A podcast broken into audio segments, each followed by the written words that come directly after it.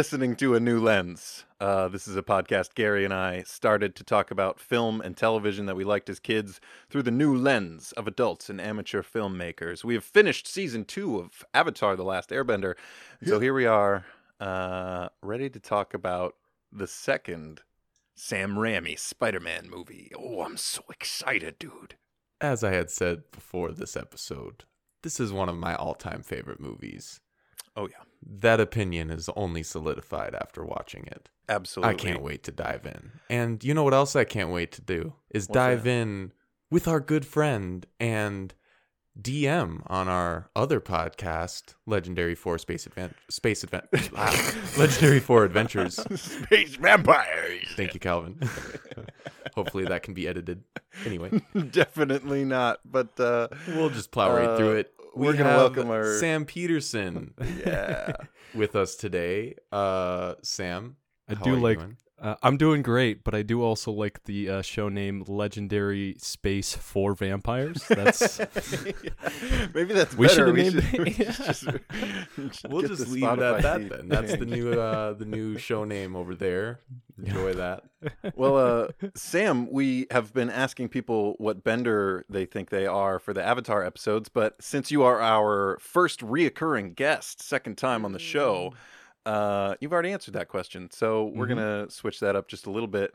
I want to ask you, what superpower would you have? We were fumbling a little bit with the would you have or which superpower do you want. Both are hard questions, but uh, and I think it's important to clarify. I think the a good reason to say what would you have is because, especially uh, highlighted in the movie that we're about to talk about, sometimes the powers you get aren't always the powers you want. Yep. It's all about So, choice. Say you get bit by a radioactive bug, or you uh, fall into a vat of radioactive liquid. When you walk out of that vat, what's the power you got? What uh, what what shines? that's just so hard. I, I mean, the one I would want to have, the one I have always like liked, is invisibility. Uh, just because I'm a very Uh, hidey person, but got an like, invisible boy. I also I have a fondness for spiders. I, I don't kill. I mean, I really don't kill any bugs. I I don't eat meat even, either. Even but skeeters. Oh, the mosquitoes can go fuck themselves. They, they, they're not bugs. They're a plague. Um, I don't know. I really don't know. it's honestly a question I don't really enjoy, and I'm glad that uh, I'm one of the hosts of this show, and I can decide whether or not I want to answer it, and I don't. So I'm really glad you said that because now I won't be the outlier host doing it because that sounds hard No. for me as well. So if. I have to do Just it, you you, guys have to do it. If I have to do it, you guys have to do it. All right. Well, I think I actually I'll, I'll help ease you into it because I, I just realized what mine probably would be. I think I would be like a Mister Fantastic. oh, stretch boy. I'm pretty tall. I'm pretty thin, but like I've got long arms in a particular way that just like you know when I reach for something, sometimes I imagine did I just stretch like an extra inch? So I might actually already have that power, but Yeah. uh, Uh, that might Well, just be the go. California weed, though. So fair enough.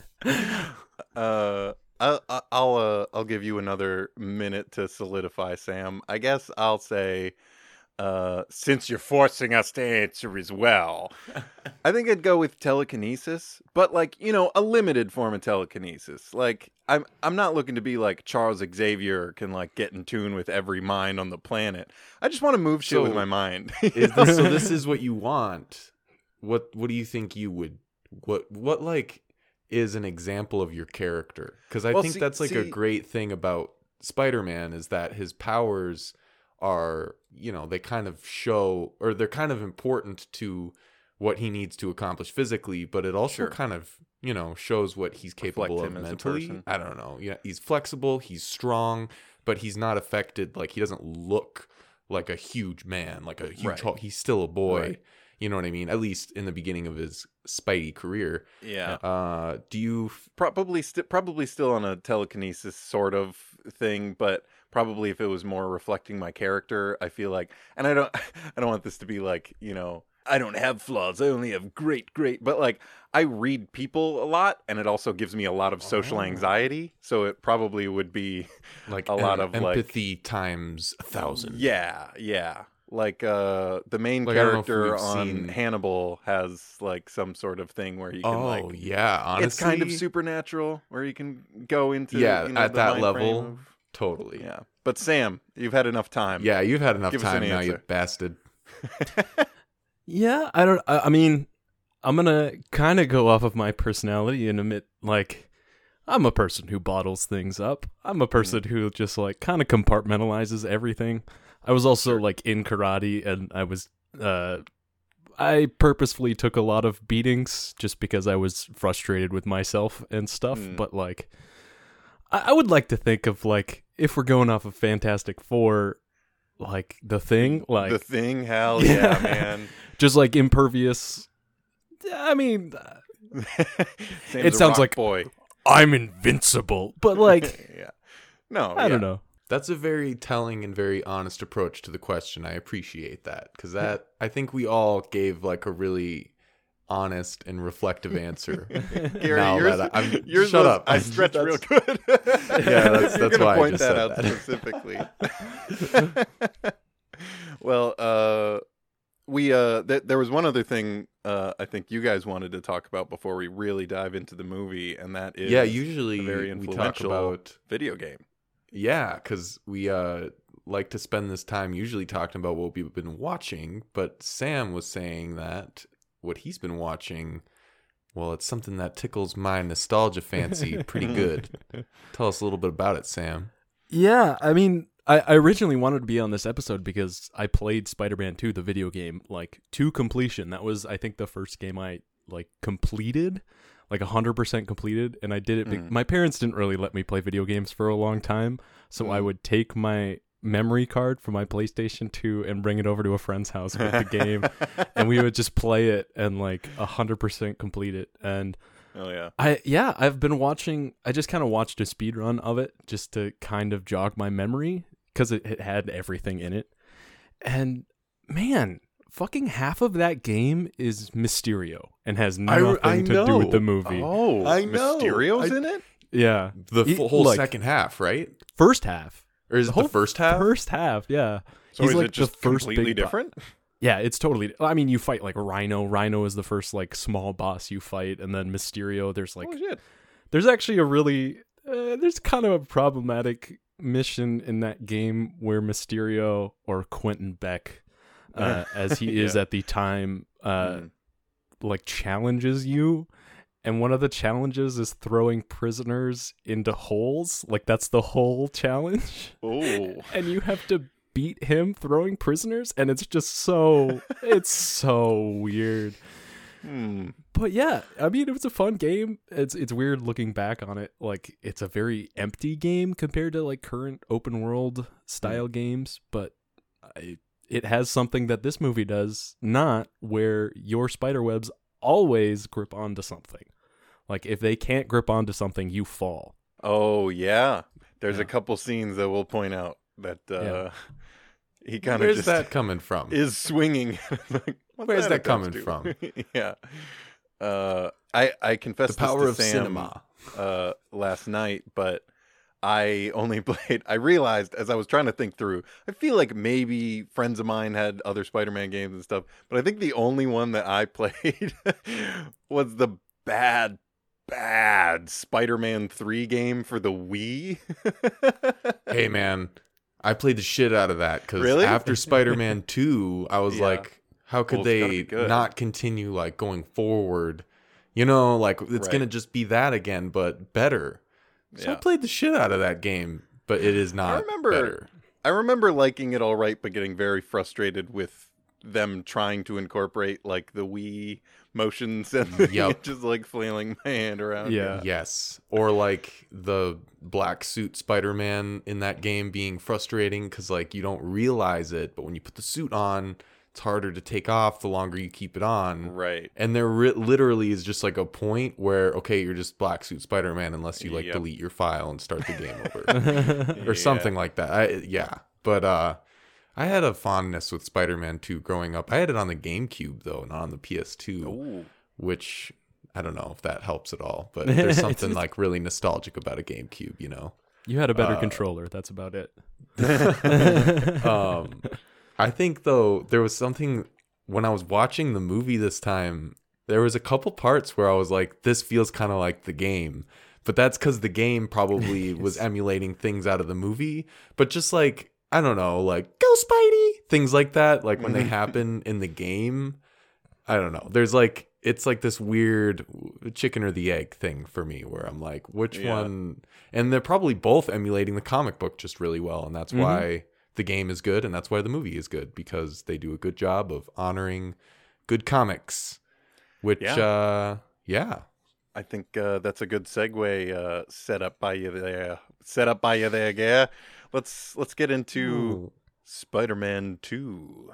I'm going to start off by mentioning the fact that the other two guys watched Spider Man 2.1, which is basically just like a director's cut, eh, from what I can tell based on the internet. There's it's just an extended version. eight extra minutes. I looked it up. Yep. That's it. But So, what those extra minutes come down to are one scene is completely different. The scene of him on the elevator with that Mhm. guy, it's just Mhm. different dialogue. There's two or three deleted scenes that are added that are like 30 seconds long. Yep. And then a, quite a few scenes are extended another like half a Mhm. minute. Um, so yeah, I went into the movie thinking I'm gonna watch two because that's what I grew up with. I don't know if like the deleted scenes would feel jarring or what. Uh, but yeah, that's that's what I'm gonna recap here, and I think the recap will be exactly the same. yes. Yeah. Basically, the movie is picking up where we left off from Spider-Man 1. Peter Parker has been living on his own for a short time. Mary Jane is doing her own thing. She's an actress. He is a pizza delivery guy, but also he is Spider-Man. And it mm. seems that being Spider-Man makes it hard for him to balance all the things in his life. That is like the main theme of Spider-Man 2. It mm-hmm. starts with him getting fired from his pizza delivery job, continues with him not being able to show up for school, and we find out he's way late on a paper he's trying to write on Otto Octavius, who we're introduced to through Harry Osborn, his best friend from high school, because he's still trying to make Oscorp a thing. It seems that even Yeah. though his father was pushed out, he's found a way back in and he's making it relevant again with this extremely talented scientist who Peter looks up to. So he allows Peter to get like an interview with this Otto Octavius character, interesting name, which uh, they even like nod to the fact that it's like think about that. Anyway, um, and Peter actually finds out that this dude is doing some pretty tricky experimentation. Kind of warns him of it, and the, he seems to know what he's doing. Turns out he doesn't. So this experiment that he does fails, leading Otto Octavius or ending with Otto Octavius having four mechanical arms attached to his back and a what, what's the what's the word I'm looking for? Well, it, it's the ar- artificial intelligence of these arms, and the inhibitor gets broken, so they start sort of Yep. invading It, his like- brain. Yep, leaving him to leading him into a path of evil doings, which Mhm. Spider-Man tries to stop, but he starts losing his powers because he's juggling the idea of loving Mary Jane, the idea of going to school and doing what he wants to do, but also trying to save people. Mhm. And this kind of leads to him making a decision to put down the suit. He literally throws it in the garbage and tries to kind of be Peter Parker. He lives nicely with uh like a good life of studying and just focusing on the things he wanted to focus on. He tries to get back with Mary Jane, who's basically like, "Yo, it's too late." And this leads to his now seemingly good but simple life leads to a couple key decisions that kind of make him realize I am Spider-Man. And right when he's making this decision, Mary Jane confronts him about what the hell's been going on with his heart. And this is like my favorite scene in any movie ever, which we'll talk about, Mhm. and is the transition from him not knowing who he is to him truly deciding he is Spider-Man and leads into one of the greatest like final acts of an action movie I've ever seen. Yep. He confronts Doc Ock.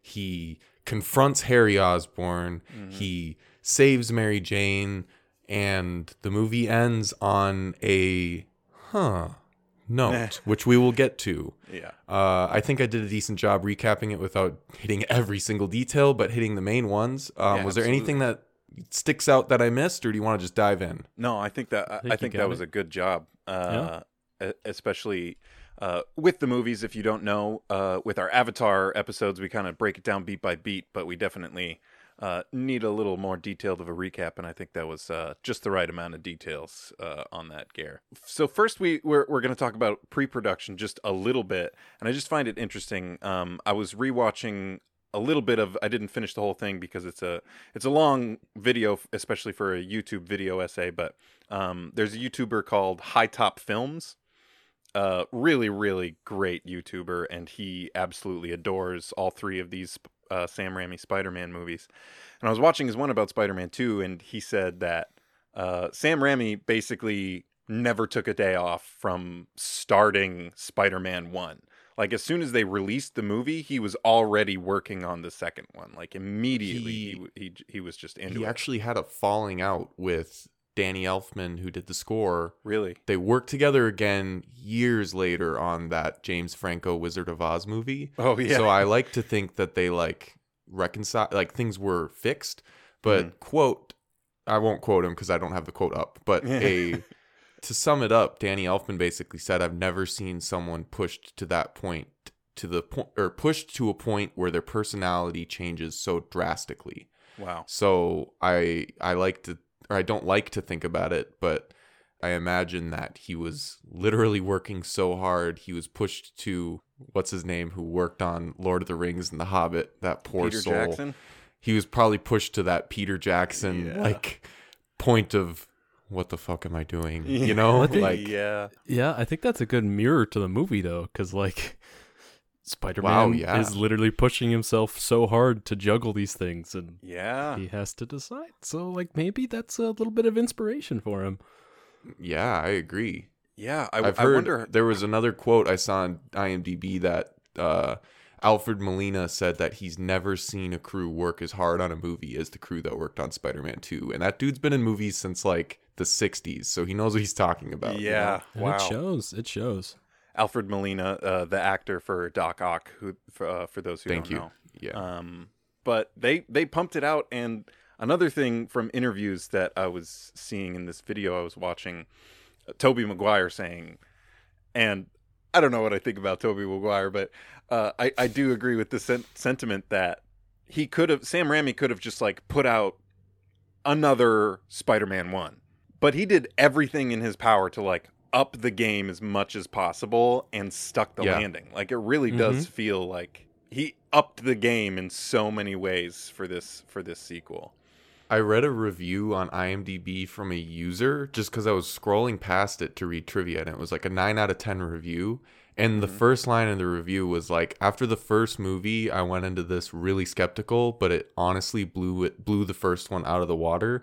And it was like one of the f- reviews from when the movie came out, and I was just Yeah. like, that's so cool how like a person could dislike the first Spider-Man because Right. of the camp, because of the, you know, some of the effects and like what it is as a to the core, like as a comic book movie. Mm-hmm. But it's so hard to dislike this movie because it's just so good. It's so exhilarating and so all every dollar that it got was clearly put to good use. And uh, speaking of that, the movie was the most expensive movie to be made until then 2005's King Kong, which when you think about the Wow. level of fucking epicness of Yeah. King Kong, Mhm. uh but Yeah. before it was Titanic. So like this movie cost more money than the Titanic, which they built the actual Titanic for that Right. movie. Oh So my God. Well, the Titanic was also like uh, a Older. side project. It was a side project for James Cameron so he could go to the bottom of the sea.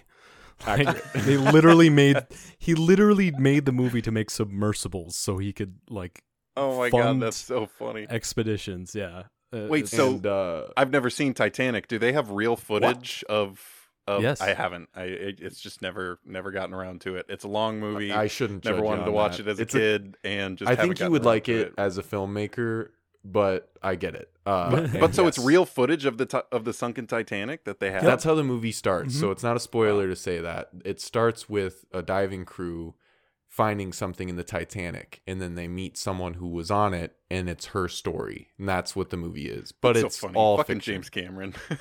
Classic, right? Um, but yeah, this movie cost 200 million, which for Wow. its time is a fuck ton. Uh, the reason they gave it that much was because Spider-Man 1 made 150 million its first weekend, which at the Oof. time nowadays that's still huge, but at the time that was like a record. And this movie broke a record as well. It, it got the biggest first week uh biggest opening weekend since Return of the King uh just like a year before it or 2 years before it. Um but Yeah, yeah, it it made a fuck ton of money and Made 789 million in the box office Think about that. in 2004. Yeah. in 2004 and that's why it got 200 because it you know over tripled it so Right. uh yeah it as far as pre-production goes it sounds like sam Raimi didn't have any he just kept going Yeah. It was Yeah. one Uh, long production. But i am really glad that he was able to keep going with a higher budget because Oh, like totally. like you said he could have made a spider-man 1 again and even if he had the same budget i'm sure he still would have tried to up the ante but the fact that he had that budget Right. um yeah i think the dude figured out okay how much money can i spend on practical effects because i already know what i can pull off based on this first movie Totally. and he spent the actually right amount of money on visual effects where a lot of movies like this it's like oh shit we have four weeks left and need to finish like the best visual effects shot of the movie you know what i mean this feels like that wasn't the case Oh, know? absolutely. I, I think we'll get more into specifically uh, like where that money went later on in the episode when we get to more uh, production notes. But I think I think let's get into uh, the writing and direction specifically yeah. for this movie. And I think um, the writer, uh, the the person credited for the actual screenplay itself, is named Alvin Sargent.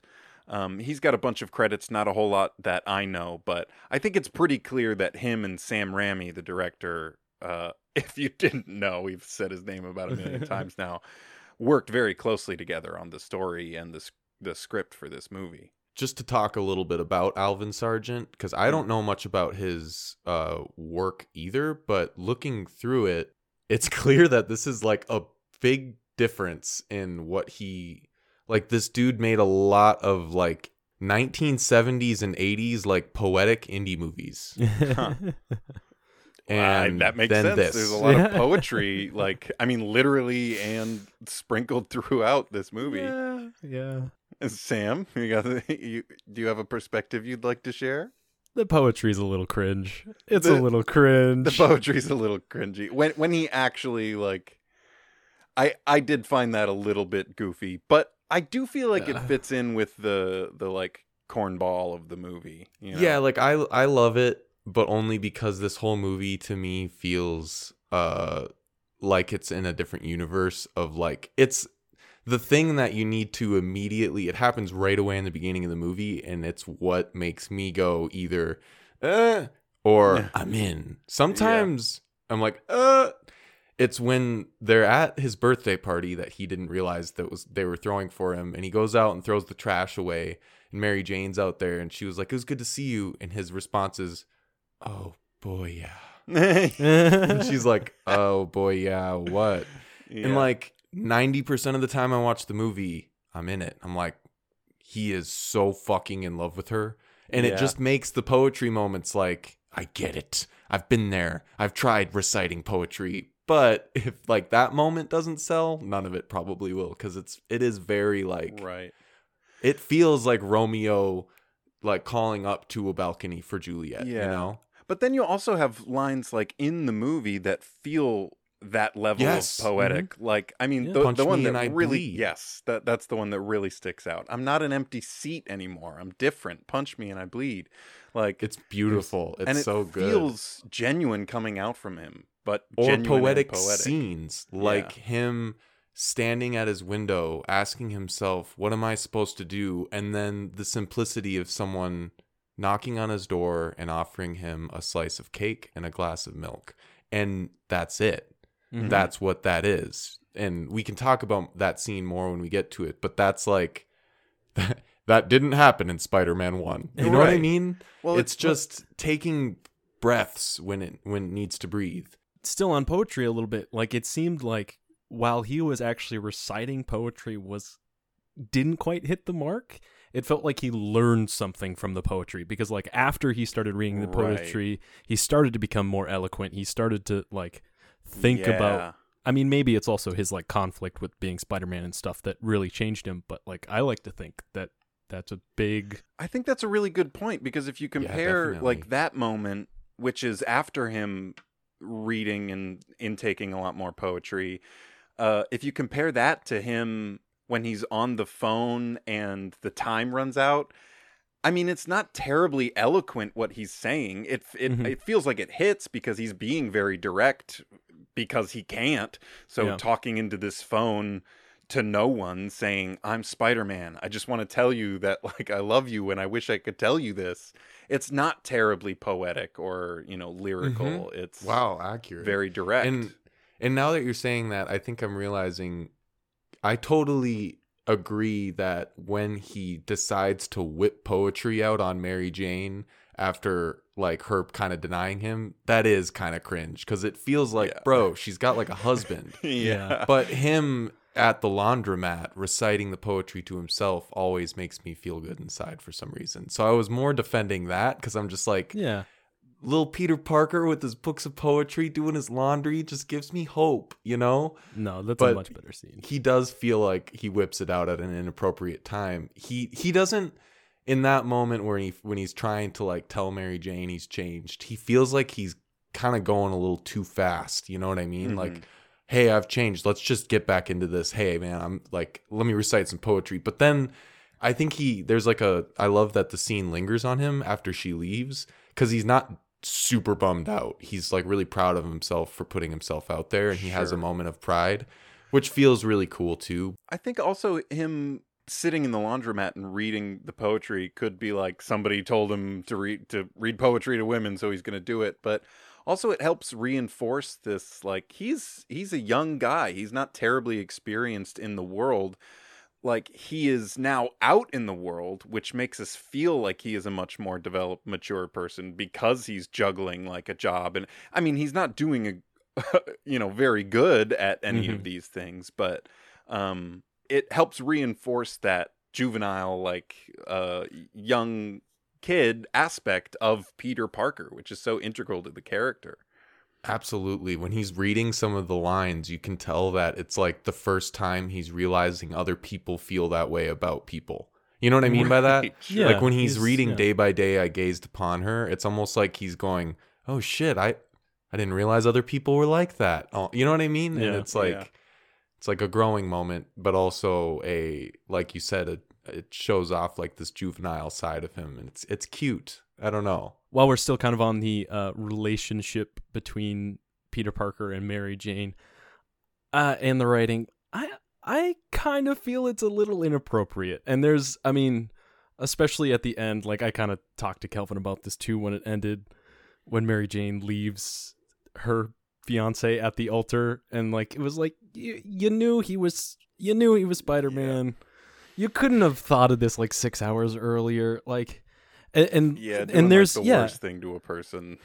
But it's also the other way where it's like Peter Parker is trying to get a woman who is engaged to somebody to come back to him. Like it, it just feels very too late. And it's also the fact that like Mary Jane it kind of feels like Mary Jane only loves Peter Parker now. I mean she's always had like weird feelings for him but because now that she knows he's Spider-Man she loves him which is like yeah I, I mean mean, I don't know. I, I kind of like the the larger scale structure of that storyline because from the very beginning of this movie, she is trying to like I mean, at the end of Spider-Man 1, she laid her heart on the line. She was Mhm. like, "You don't you make me feel more comfortable than anybody else in the world. You're my best friend and I I actually have feelings for you." And he he said, "I can't," and walked away. And so she has still been like sort of lingering on this sort of possibility of getting of, of like being with him.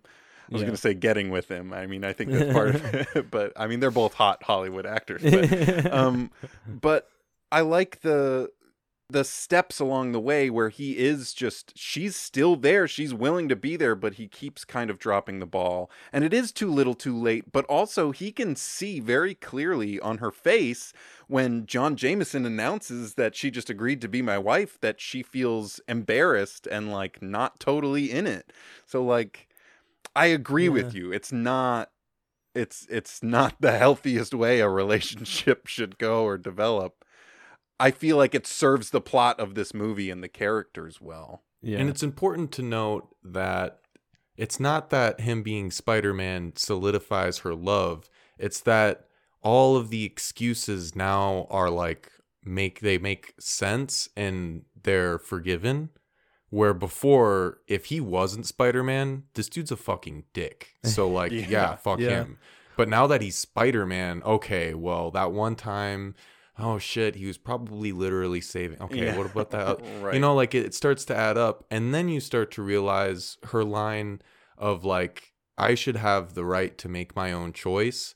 Wasn't I think that it could have been handled better how Yes. she made her own choice. This Mhm. movie was written by a dude yeah. and directed by a dude, but it still is clear that she realized it, you know, probably too late. Like, wait, I have a choice in this. I'm not just someone's wife. I'm not just Spider Man's girlfriend. I'm Mary Jane Watson. I get to choose who I get to be with. And her line of telling Peter, why live our lives as half of a whole? We're each going to do live our lives and be Mhm. happy, but we'll only be living half the the life that we want to live because together we complete each other. And then it also allows for her to say, "Go get him, Tiger," which is a classic nod to the comics. But they don't let it end there. You know, the end of the movie is her face being like, "Shit, did I just fuck up?" That's how I always view it. Or not Yeah. like, "Did I fuck up?" but like, "Shit, I've got a lot yeah. I'm this there's a lot going on here that I don't even I didn't really think about, but I'm doing it, I guess. You know what I mean? Yeah, I also think the like leaving somebody at the altar is a very like 90s 2000s trope. Yeah. Totally. But I'm A also runaway bride, it like Yeah. brings it's like a thing. Like and like the shot of her running with like the sun in her wedding dress, it, it like evokes a fe- a sense of nostalgia and emotions in me. And J. Jo- J. Jonah Jameson's like head Oh yeah. Margaret. popping out. tell her to close the, not to open the caviar like it it's enough humor for me to not feel so bad because it's his son up there and he's saying that you know what i mean so i'm Yeah, like right. okay if he can joke about this and his own son just got left up there Except the thing is, He's not it's funny for us, He's but not he's not joking. yeah, he is not. He is oh yeah he's not joking at all you're right you're right uh, tell her not to open the caviar how do you guys feel about the when Mary Jane kisses Sam or is his name Sam? No. Oh, What's his John. John. John? John Sorry. yeah, he's john little Jr. self-insert. yeah, little self-insert there, sorry. Yeah. Uh, how, when she was kissing me on the couch, we were like making. out I'm sorry, John Jameson, right? Yeah. How do, how do you guys feel about that scene? Because that that was kind of the moment where I was like, oh, she doesn't want to be with this guy. She wants Yeah. to be with Spider Man. Like she she doesn't want to be with Peter Parker either. She wants to be with Spider Man. That's the thing is that that I think is part of what gets to why you feel weird, Sam, and I totally understand it. Is like it feels like most of the movie she has feelings for Peter, but also she's like searching for Spider-Man, which feels weird that they're almost like equal in her mind. Mm-hmm. And they don't it doesn't feel like they indicate enough that she has suspicions that Peter is Spider-Man. So it kind of just feels sh- that she's like I don't know if I want to marry this guy because of that one dude who saved me in an alley one time and gave me real real real good upside down smooches. Yeah. I get yeah. That's that's a and it's a valid interpretation of the scene, honestly, because that's this time watching it kind of how I felt. I was like, "Wait, are you being what? This feels but Yeah.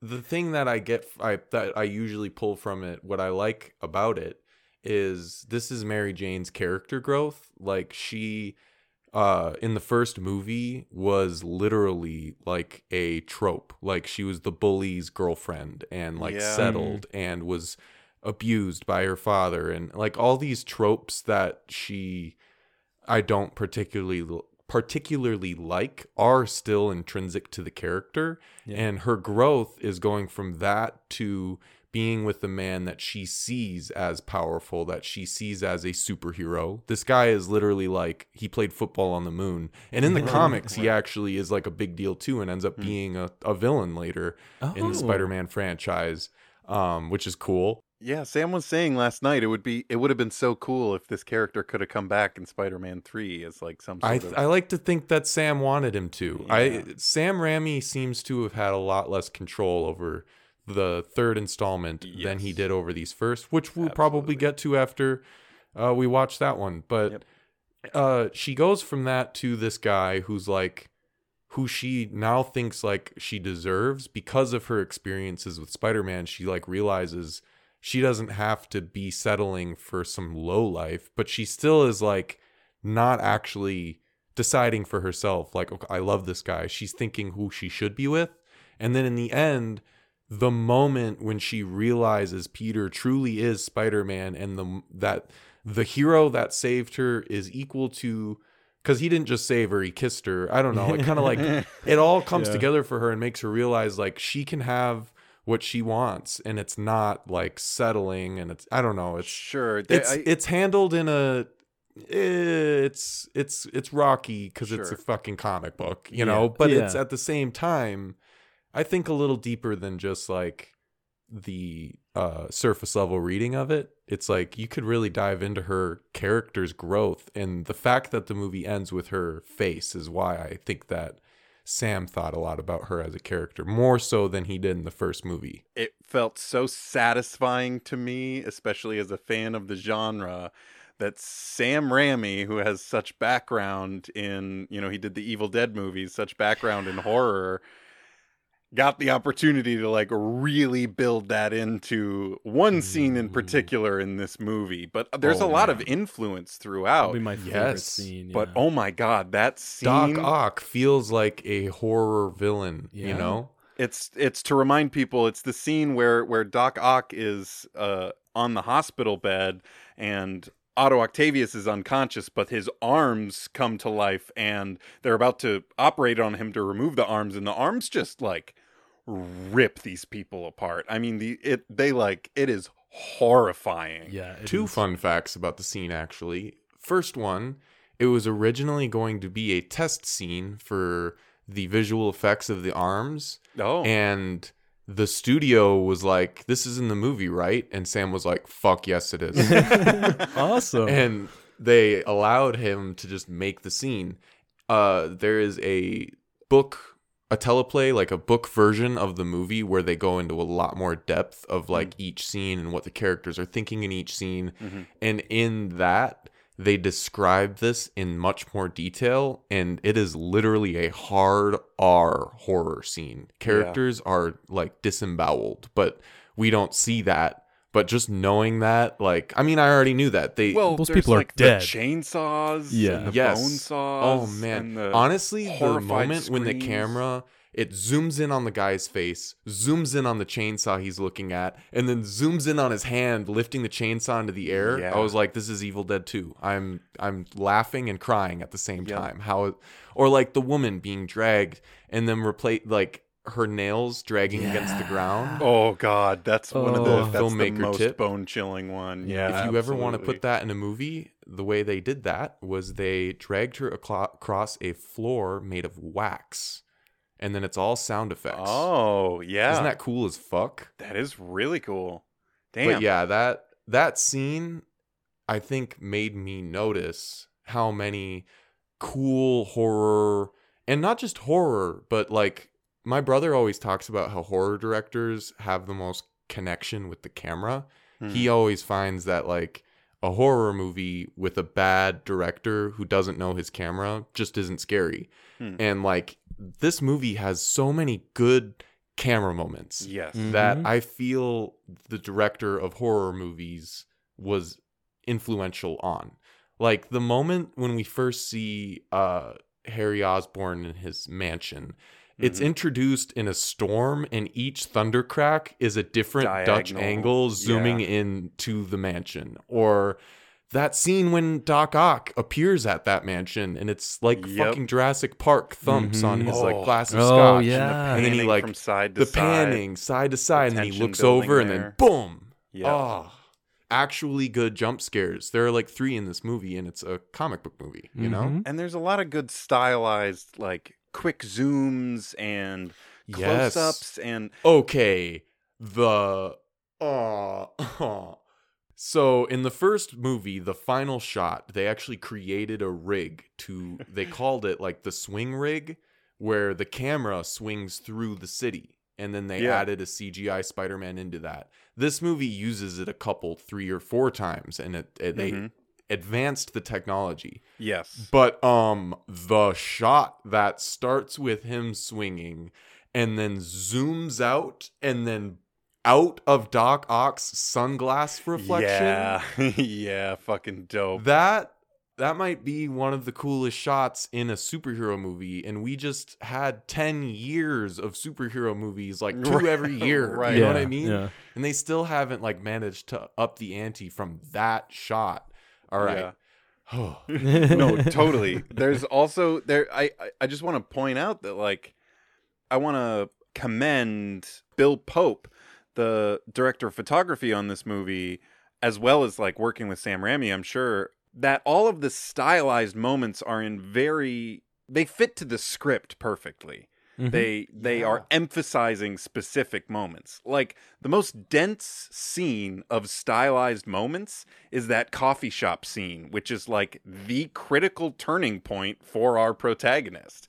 There's and the my favorite scene even in the little movie of all time even the little thing where you like fade in favorite. through the coffee shop glass to Yeah. establish inside yes and then the the close-ups involved in that and then the slow-mo and the boom boom boom the zooms in his, the, the his zoom spider ins. sense coming back and yes Yeah. the and then even the end of the scene we get uh i never noticed it before watching it for this but to kind of like bring everyone up to speed peter and mj just had their cafe meet up at the end of the movie and doc ock threw a car through and took mj throwing peter into rubble yeah the way he escapes the rubble First, it's Yeah. a sh- small shot, just like uh two frames of a fist coming through, yep and then it cuts His to him whole just body. burst, his whole body just bursting through. yeah I don't know. I just love little things like that. Like they didn't need to edit in the fist first, but because they did, it feels like a superhero just burst out of the rubble.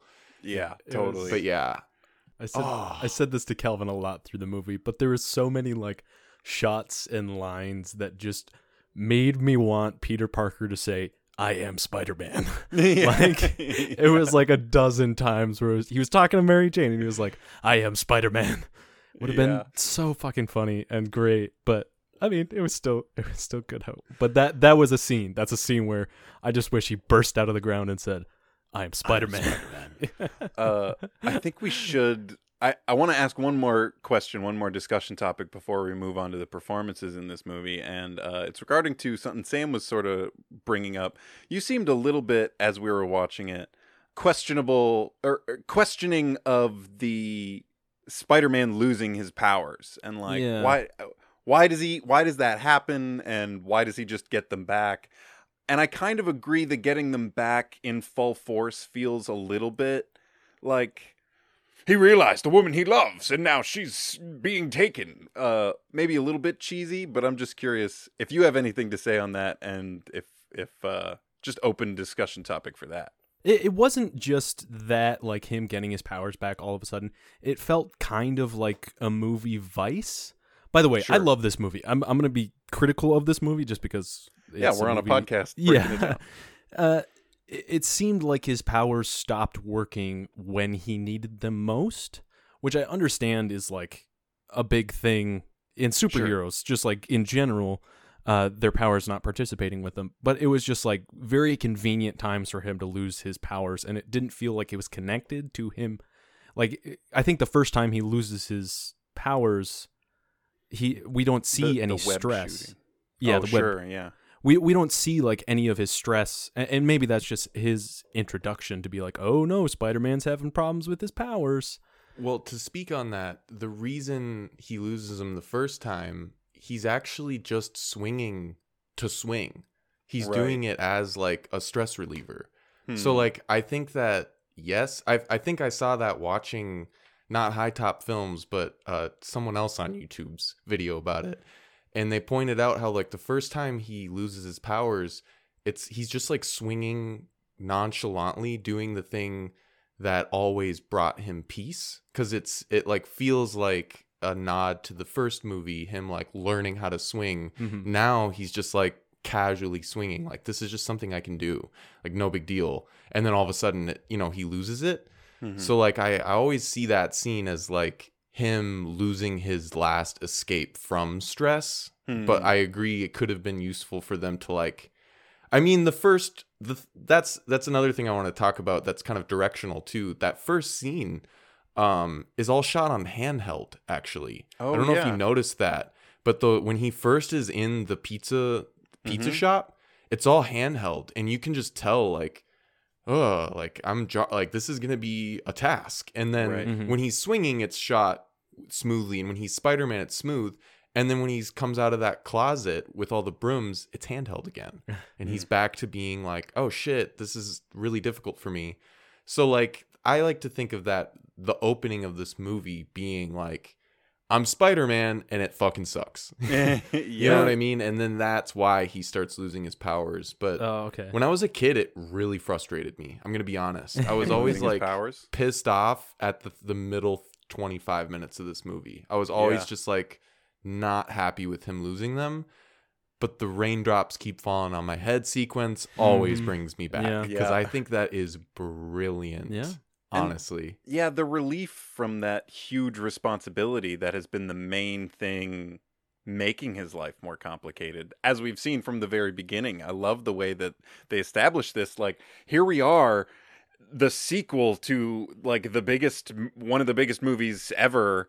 And Mhm. the first couple scenes are him delivering pizza, him failing school, him not realizing it it was his birthday, and his you know everybody kind of being a little disappointed and frustrated with him like Yeah. so many superhero movies open with like a big action sequence to get you Yeah. invested and then and that shows you where the priorities in the writing and the direction of this movie are it's the characters it's character driven now there's some incredible action set pieces but like the beginning is getting you involved in that Yeah. I mean the first shot is literally Mary Jane's face fade out and it's a billboard I and he's driving that past shot. that billboard and he's stuck looking at it and then has to screech his brakes because he almost hits someone. And he's spider-man. He can't just like run into someone. How is this even happening?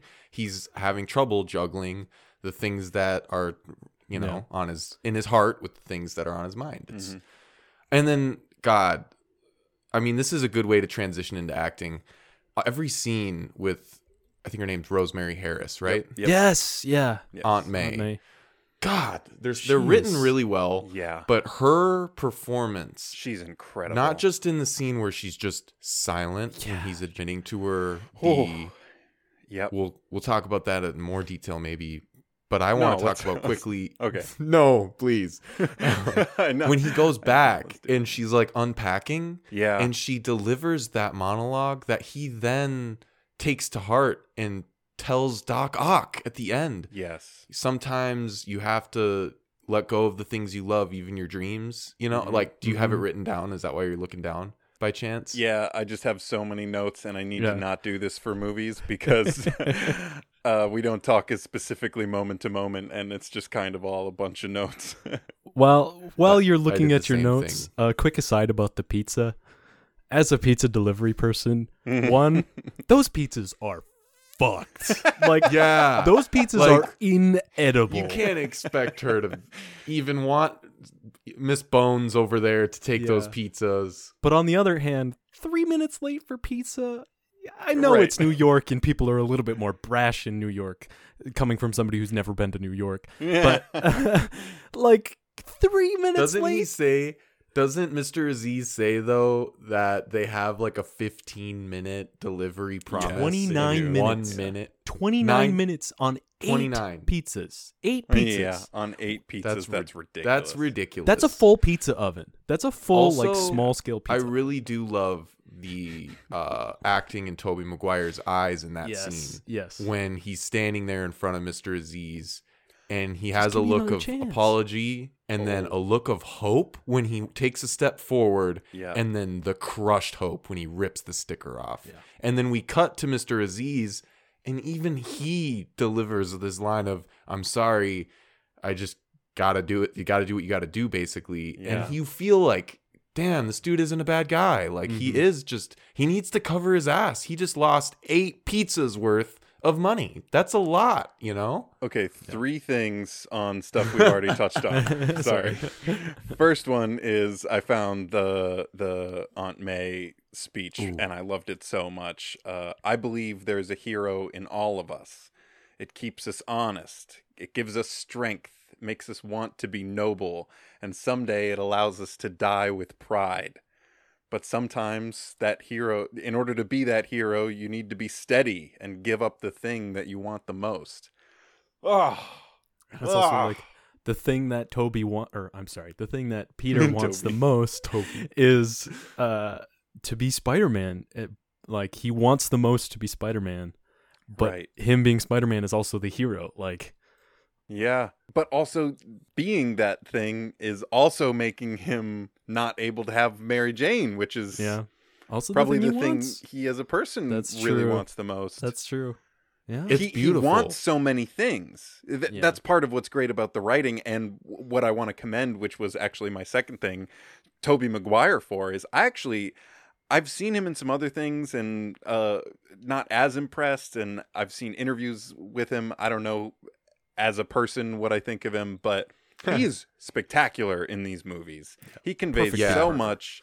Maybe when he's emotional, he has his faces are a little Some- bit goofy. but, They're but they memeable, never- they but there's never- a reason for it. They're Yes. because they're real. Like when you see Yes, him running on, sprinting on the roof of that Yeah. building, and it cuts to his face, and he literally looks like a horse. Like, and I don't mean that in like I'm making fun of his face shape. no, I mean like if I were running at that pace at full sprint, and I was thinking. What way could I make my face so that I'm exerting as much force as I can into my legs to run like a horse would? Mhm. You know what I mean? Mhm. He does that. Like he doesn't look like Tom Cruise running, which is like a whole different type of like, oh, cool Yeah. run.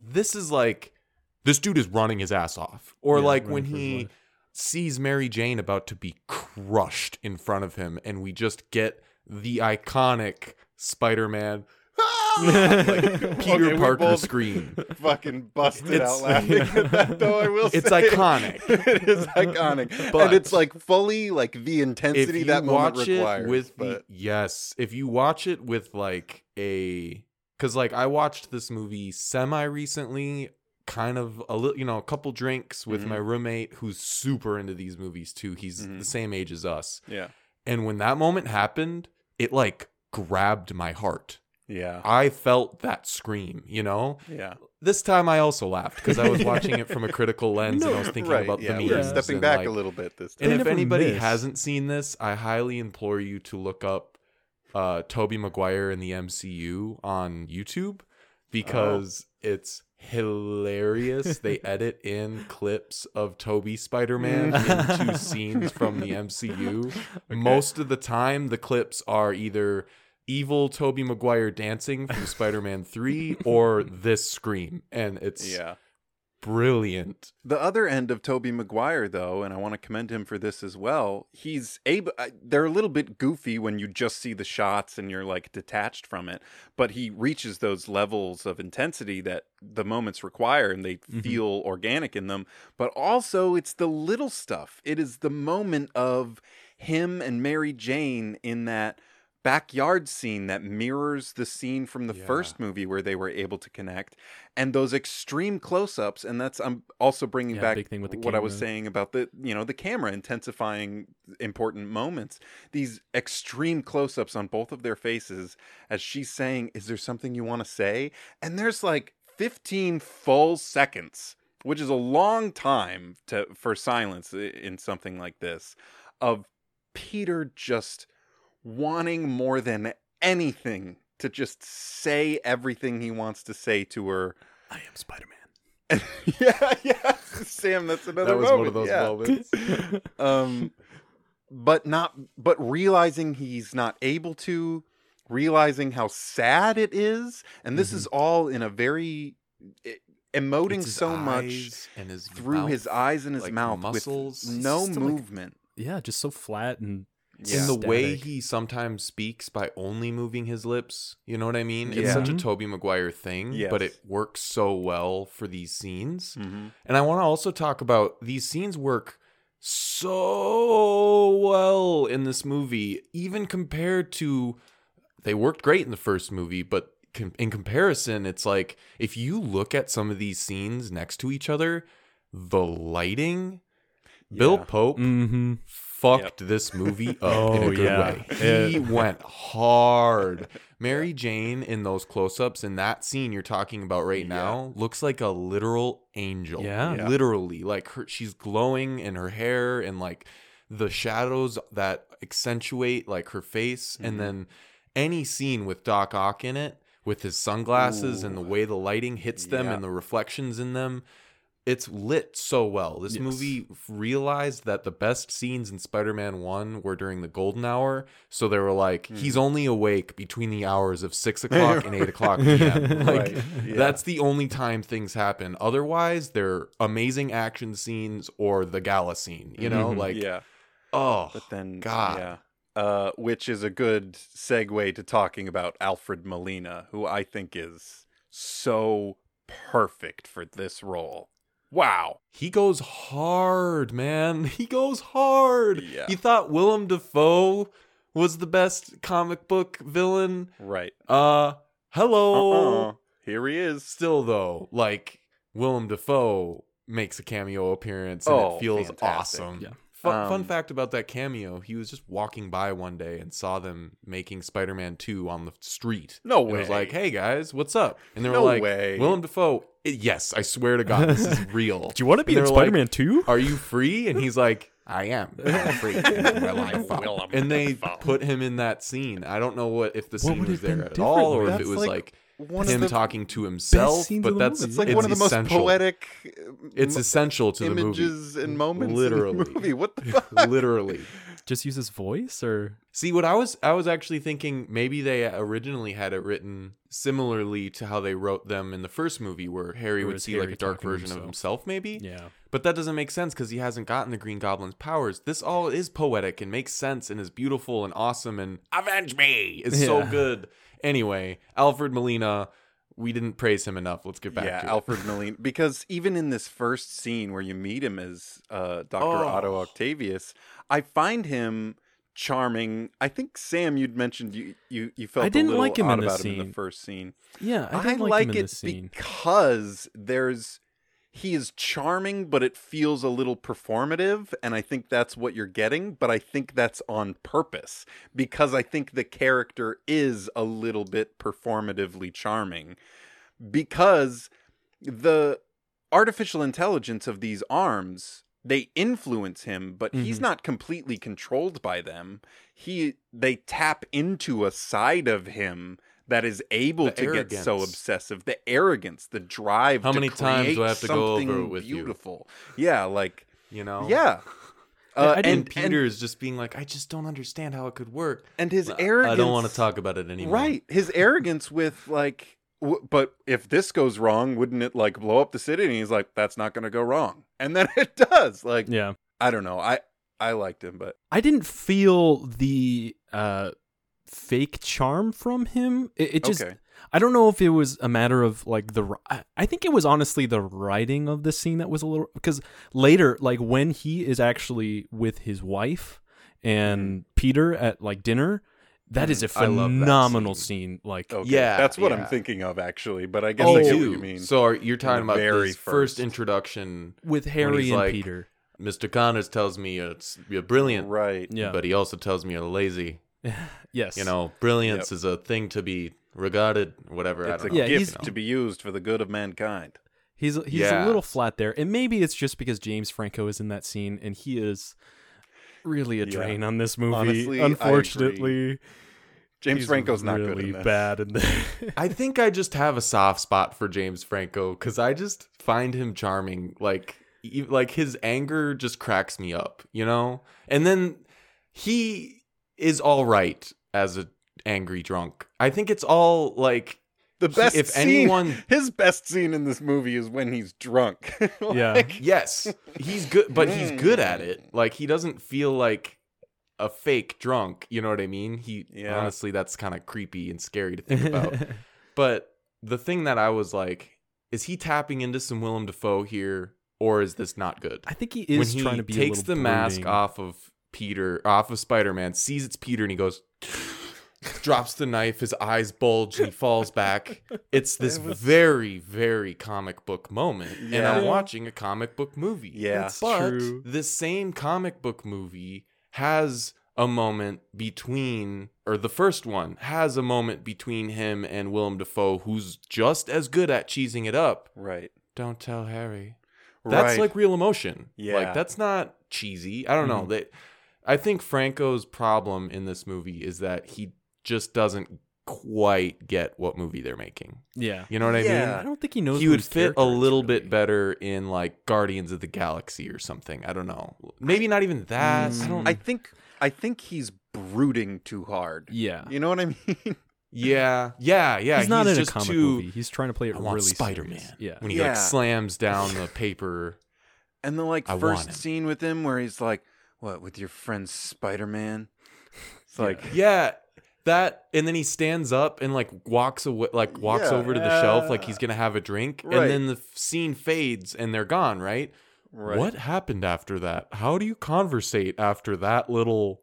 Like he Yeah. he Yeah. must have just left. I don't know, but there is something. I think it just is nostalgia that allows me to have like horse blinders up to him. I think You know also what I like mean? we've been won over by him in this role in the first movie, and I think James Franco is cast much better in the role that Harry Osborn plays in the first movie than. James. Franco is in Harry Osborn than the role that he plays in this. Yeah, because he's he's a charming friend who's who's like who has sort of know, dad the issues. that he's trying to live up Yep, to his dad. And like he seems like based on his looks, like wait, wouldn't that guy be Spider Man? right. You know what I mean? he's kind And of a hot guy. s- with. you almost get a sense that like he should be jealous of Peter for for being Spider Man, even though he doesn't know he's Spider Man. Like there's this weird feeling I get in the first movie of like he was like the first one to hit on Mary Jane and he was the first one to date her and like all this stuff. But then in this movie, that like cool guy charm, rich kid, daddy issues, also his best friend Mhm. is very much on the back burner. Right. And He's a I want to kill Spider Man. wants to is kill on the Spider-Man. front. I Yeah. do love him going uh Nobel Prize. Right. Nobel Prize. like that side of him really does work because it doesn't Yeah. work. Yeah. He doesn't know how to be a rich guy and it's really funny. Yeah. You know what I Right. mean by that? Yeah. Like he's so yeah. yeah. Getting back to Alfred Molina for just a moment. Sorry. No, no, I think it, it all all of that was good, but his ability to go from what we see him in the beginning and really inhabit a villain. He feels very genuinely comic book villain, like live Yeah. action. He feels very Yes. suited to the tone of this movie. You know what I him mean? saying you need to read a poetry feels right. Right. And him saying I'll peel the flesh off her bones. Right. Also feels right. And Yeah. it's a transition from there to there and then back to I will not die a monster. Yeah. No. Yeah. That is the full circle and all of it is done expertly. I feel like we got to talk a little teeny bit more about Kirsten Dunst because we talked about her writing and her as a character sure. and how that was handled. Mhm. But as an actress, I've seen a lot of people complain about these movies Hmm. and they throw Kirsten under the under that bus just as well as James Franco and I don't get that at all. I think She's she is phenomenal. She's really holding up to all of these Mhm. like powerful performances around Yeah. her because she isn't the main character but kind of is you know what i mean by that Yeah. like this kind of feels like a movie that we are mary jane watching it like she's the one i sympathize yeah, with the the, foil, most yeah. almost like there are scenes where peter is fucking up and you're almost like damn it peter like you know when he calls her and she's like you missed my play fuck you i almost sympathize Right. more with her in that scene and she doesn't say a word you know Yeah. Yeah. Ugh, her, and I think it does have. There is like a whole thing with her being able to just have her real hair, and there's something about her outfits in this movie and her energy that feels like. Sorry, my dog just flapped. that up. Dog and fly. There's something about her energy that just feels. The first movie felt like we're gonna try to write a girl next door character. Hmm. This movie felt like they let Kirsten Dunst be a actual person. Yeah. you know what I mean. Fully fleshed character. Yeah, Yeah. she seemed very. While mature. some of the writing doesn't allow for nuanced decisions, I think her performance brings the nuance out. You know what I mean? no, I mean, like some of those looks she gives Peter. I'm so sorry. I'm so rambly. you're good. today. You're good.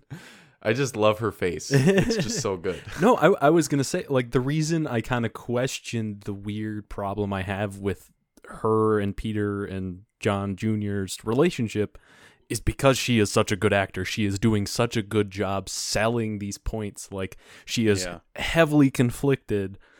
And yeah, while I don't like really agree with how the relationship goes, I'm like, oh yeah, well sometimes I guess that's life in New York Yeah, when you yeah. when Spider-Man exists. So Yeah. Hey, I mean, you've been kissed by a superhero. You're gonna look off into the distance when your beautiful fiance goes, "Wow, I'm on the moon. Are you there with me?" Nothing Yeah. breaks my heart more than her not even responding, Yeah. looking off, thinking, "Damn it, you're not Spider-Man." yeah, yeah. It is a little It's bit sad. funny that she approaches him. I mean, we touched on this just briefly, but that she approaches him and she's like, "I want to try something. Lean your head back." And I just want her to just like kiss it. And she basically might as well do this, but just like shove his face away and go like, "Nah, you don't kiss upside down like Spider Man." You're not hanging from a web. right. Um, but no, I, I I think she delivers a lot of really fantastic scenes, especially the the coffee shop scene where she is just like pleading. It's mm-hmm. like one final like, listen, I'm giving you one more chance. Like, do you feel this way about me? And even when he says he doesn't, she's like, okay, I need to close this out. I need like some Kiss sort me. of conclusion with this. Give me Kiss a me. kiss. That's all I need. I oh, it's my favorite movie scene ever. It just is. I don't I don't know what it, it's like. It encompasses the- everything I love about making movies. Yeah. It it's it's like a great dialogue scene between two characters who we've grown to love. Both of them give knockout performances Mhm. and all of a sudden we recognize the sound, the zoom, we see over his ear, we know what it means. Yep. It's like the coolest feeling. And then I got to say, the this is a great way for us to transition into effects. Him jumping, well we don't have to quite yet. I see a face. Him jumping and grabbing her and moving his face so the tire Yeah. like Ooh. shaves by his face, her scream edited in. It's just I'm getting chills right now. It's like the opening of the Matrix for me. Oh, like absolutely. it genuinely is Uh, oh, Let's All let's right. pause right on that moment so we can come back to it. We're getting up on the clock, so I just want to rattle off a couple names that I noticed in this movie about the, Oh, the yeah. surrounding cast because just like in the first movie where you're like, "Wait, what the fuck?" There's a bunch of actors in this movie that it's just like they went on to have successful careers that maybe they were like just starting at the point when they were entering this movie, but I I mean, firstly, I want to uh, commend Donna Murphy, who plays uh, Rosalie Octavius, his wife, and also Mm-hmm. I love that character. It's it's like it's not just Otto's wife; she's Yeah. also like an academically successful. Uh, and they paid a lot for her too. Did you know that Really? she got like really high billing on this movie? hell yeah, She's up there with Tobey and Otto. fantastic. She, uh, she- Alfred, yeah. She also her next biggest role in her resume that I saw was she's the voice of um, Entangled, the the the villain in the movie The Tangled. queen or whatever. The- yeah, uh, the witch. lady the uh I don't remember. Yeah. Anyway, there's Mother. also uh Daniel Dae Kim from Lost. Yeah, fame that's right. is in this Jim. movie. Uh he's one of the like engineers Honestly, for Otto. This movie Mm-hmm. is why uh like I think I watched this movie during my Lost binge and Yeah. went, "Wait a second, because in Lost the character he plays is Korean and does not speak English." Right, yeah. So like when you watch this and he's like, "All right, doctor, we've got the." You're like, "Wait a second. Yep. You've That's got great. feeling. uh comedians joey diaz is like the first one to step up in front of otto octavius on the train uh in that scene you've got other comedians like aasif mandvi is the pizza uh pizza shop owner mr aziz you've got bruce campbell again because bruce campbell and sam Raimi are good friends They and work started together they started together. their careers together so he had him in the first movie as the person running the wrestling ring, and now he's this fucking shithead usher at the theater. Oh yeah, Love that scene so much. Um, Apparently, there's a deleted, I, or maybe this was in. Was this in your version? Yeah. Apparently, there's a scene where Peter webs his foot to the ground and sneaks into the play, but it's too late and the play is ending. no, but no, I that did wasn't notice in there. at the ending of the scene, Peter like lifts his hand and then decides not to. So I think that's that's kind of interesting. Maybe they, I don't know, maybe they, they, shot cut right a before that different for yours because that didn't happen in mine even. Yeah. Um yeah, that was a little bit extended in ours, I think. And then the last one I hi- I want to highlight is Joel McHale is in this fucking movie Yeah. of community fame mostly, but also The Soup. And this is one of his like first roles. This is this Yep. came out the and same year he, nails started. The Soup. This is a really great like if you're gonna do this role and you want to like be a guy one day, you better do it like this. Right. You know what I mean? Yeah. Like he feels like a Chris Pratt he nails it. uh, side character from Chris Pratt's past almost. I want to mention two uh, actors who I don't know the name of the first one that I wanted to mention because I only recognized him and then saw in the trivia that I was right. Uh, the gentleman who goes, "There's a poor kid on the second floor. We don't know." Like that Mm. guy in the, the Oh, scene yeah, yeah, with yeah. the burning building Uh-huh. is the dude who yells, "If you mess with one of us, you mess with all of us." Oh, in no the first way. Spider-Man movie and throws a pipe. It's the same guy. Wow. Isn't that fucking cool? That is It's- really and it's the same character. It's not just the same Yeah. actor. Like they had him in the the, same same, like style of clothes, and it's literally like he's like a neighborhood guy. Like he he lives in that neighborhood and like Yeah. cares about the people in this building, and that's why he was there. And then the other one I want to point out by name, Phil LaMarr, who we were actually Oh, just shit. talking about on our Avatar podcast, Yeah. which is this podcast, but you know on he that plays the. Earth King. Yeah. So he was originally going to he auditioned for the role of guy in elevator. There's a Oh, scene oh, yeah. where Spider-Man Yeah. takes it's an elevator extended down. in 2.1 too. It's very Yep. funny, but yeah. It's a yeah. He didn't get that scene, but they gave him he's just on the train, just like uncredited on the train. yeah. Isn't that funny? That's like you wouldn't even notice it. But uh Phil LaMarr is Samurai Jack, so Hmm. and he was Marvin in Pulp Fiction. quick other character I want to talk about because I did recognize him in the. uh He's the garbage man. He's the one who brings in Spider-Man's suit. Oh yeah, Oh, yeah, yeah. Uh, his name is Brent. That guy's a guy too. Yeah, Brent Briscoe. Uh, I know him most as JJ from JJ's Diner and Parks and Rec. Okay. Hell So- yeah. Hell yeah. Wow. But he's also in You're like a bunch of funny stuff. He's also in like the Green Mile and uh, Sling Blade. Holy Like, Wow. shit, Yeah. he's in the Green Mile? yeah, he was one of the one big ones I recognize. I just looked him up now, but Also, a quick shout out to um, the countless, very, very, very 2000s hot girl with a crop top Oh, going to the camera and going, Okay, because and it wasn't just screams. There was the girl in the office who literally screams running into the camera. "Yep, Then there were like three girls who run into the camera shouting, "Save us, Spider-Man! Save us!" right." Classic. Oh my god. I do love that in Shazam, uh, the David Sandberg film, he nods to those, not to the fact that it's like 2000s, like it's a girl in a crop top, Uh-huh. but to those shots with Yeah. like a shot of a woman, uh, like the camera following Shazam as he flies away and then stopping on a woman's face as she looks up, like, wow. right. I love shots like that. I think Sam Raimi does a really cool. The thing about Sam Raimi is he like comes from like classic. He likes that classic movie Yeah. feeling. The the feeling of like a girl screaming into the camera is classic, you know? Mhm. Yeah. But it's borderline now like we look at these things and go, Ugh. is this okay? Like, is this shining a light in a? Is this perpetuating ideas about women in society that are harmful to uh the general like approach to women? Right. Yes. Yeah. Yes, they are. yes. So I think it's okay to address that, but also be like, oh, I still kind of love it though. That moment when Doc Ock is going up the side of the building and she just starts screaming and runs into the camera. It's so good. Yeah. Um, But yes, it is also damaging to the overall societal yeah.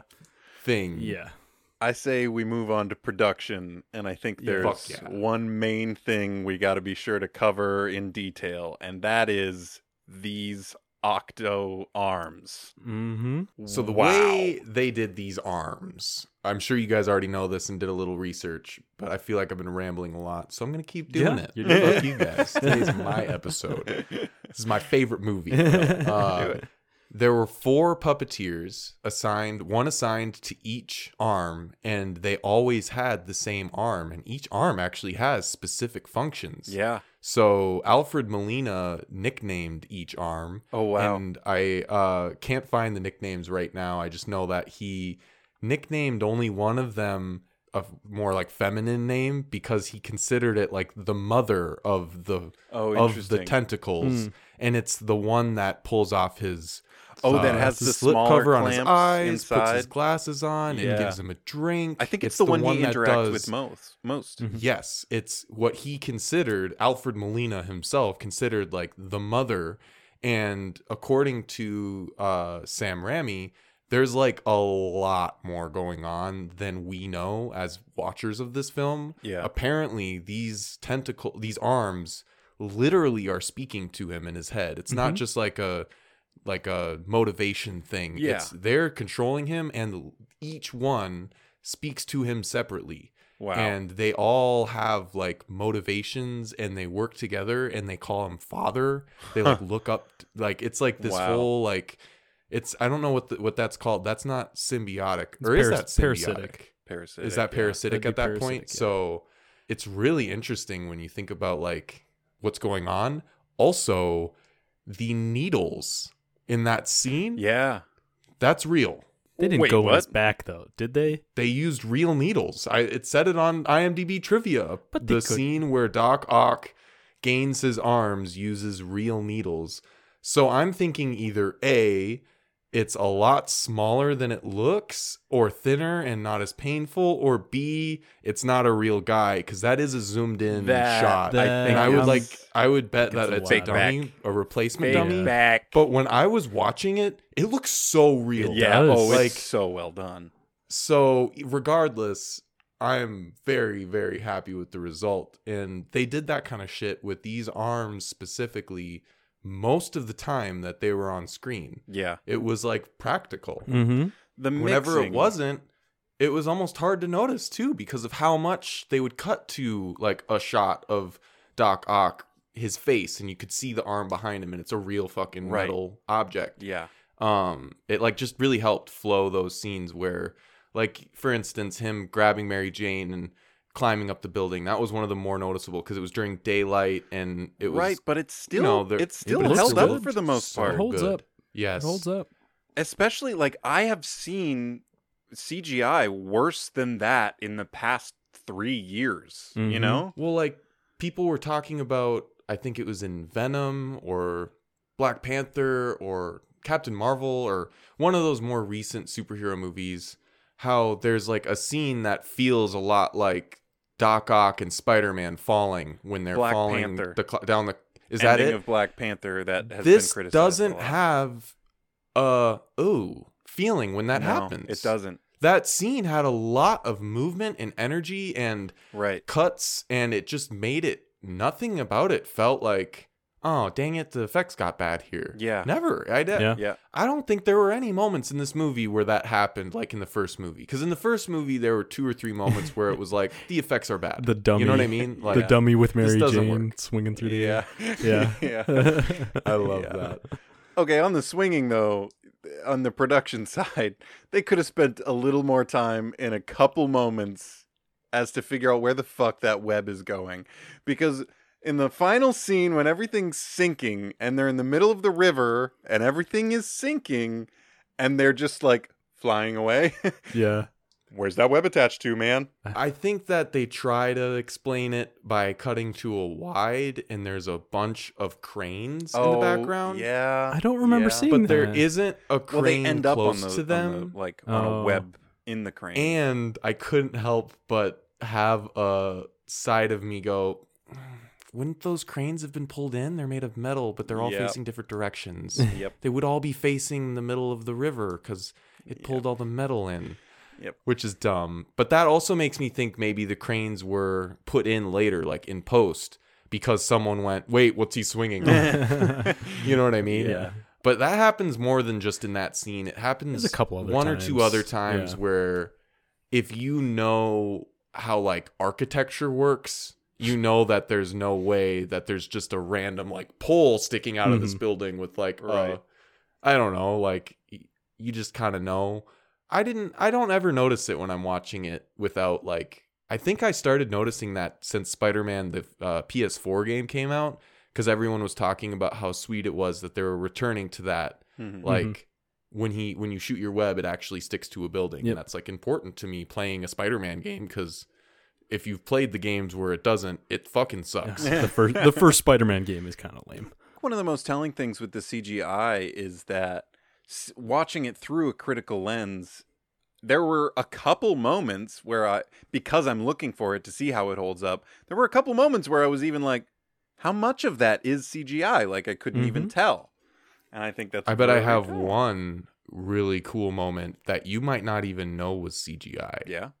Did you know that the shot of Doc Ock floating down into the river is a hundred percent digital? Oh, Really? that last It shot of was his face. considered at the time the most realistic depiction of a human face CGI had ever done. wow. And I still consider it one of the best. It looks yeah, really good. It looks It- really good. Wouldn't have It- guessed? his hair under the water, Yeah. his eyes, it's so good. Now that I've pointed it out, you might just a little tiny bit be like, okay, I see it. But it's honestly, I knew it going into this viewing because I, I read some trivia beforehand Mhm. and I had to rewind and rewatch it because I was like, that's not CGI. But you can almost, you know what I mean? Like, yeah, background and everything was CGI, but you know, yeah, like you can kind of tell. But the fact that even his face is 100% digitally recreated, they didn't put a guy down there.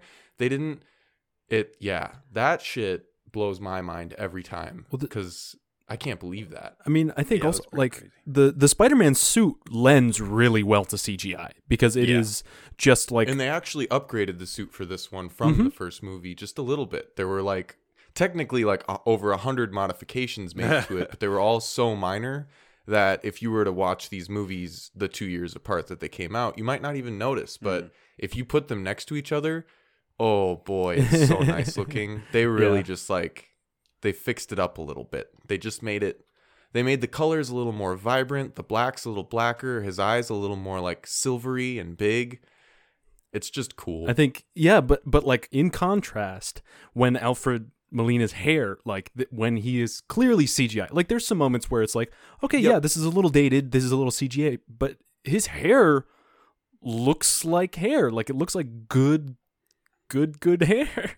like well good- rendered. good yeah, well hair. rendered, well rendered, well rendered hair. His like clothing all flaps very nicely, very Their body realistically. movements. Mhm. It's all usually the face that gives it away. Yeah. You're right. Yeah, like especially in the scene that I was referring to when they're like falling down the side of the clock tower. Mhm. there's something about the way they're hitting each other and like when they get hit in the air the amount of speed and distance they moves Mhm. it feels like whoever digitally created that scene Mhm. knew a lot about like aerospace Yeah. and like physics and stuff because a lot of those scenes feel really floaty and and just like what are those guys they're just Right, they're just Moving in- downwards. moving Yeah. downwards. where that felt like two people yeah. Yeah. falling and punching each other very realistic. and like the stuff on the train too, like when Tobey is like he like falls forward and Oh, catches yeah. himself with his feet. Right. Mhm. I don't know. You feel like he is somehow sticking to the front of this train and yeah. oh god, by the way, that scene Whole train scene. that's Spider-Man to me, man. yeah. Him stopping that train. Oh. There is one scene in there where it is practical, actually. It's when Doc Ock comes into the door of the train and he like busts it open. Yeah. That's practical. Like I, I think this the arms are CGI'd, but he is there and the actual like walls of the train like bust. burst open and And spark. It is so cool to see. I I love that. I think Sam Raimi might be a huge influence in that because of his Oh, yeah. like background in practical horror effects. Right. But there's a lot of great like when someone goes through a window, maybe that person was digitally created, but they Busted blew up a window, and busted out the Mhm. yeah, like when he puts his arms through everyone and separates them all and you see a couple Mhm. people Right. that's practical too. Yeah. I feel like there were some stunt doubles that just pushed themselves out a window. Or when uh Peter falls, uh when he's like does the horse race look and Yeah. jumps Yeah. and he's like, I'm back and then he falls. yeah. You see that the last hit when he smacks into the car, does like a flip and lands on his stomach, Mm.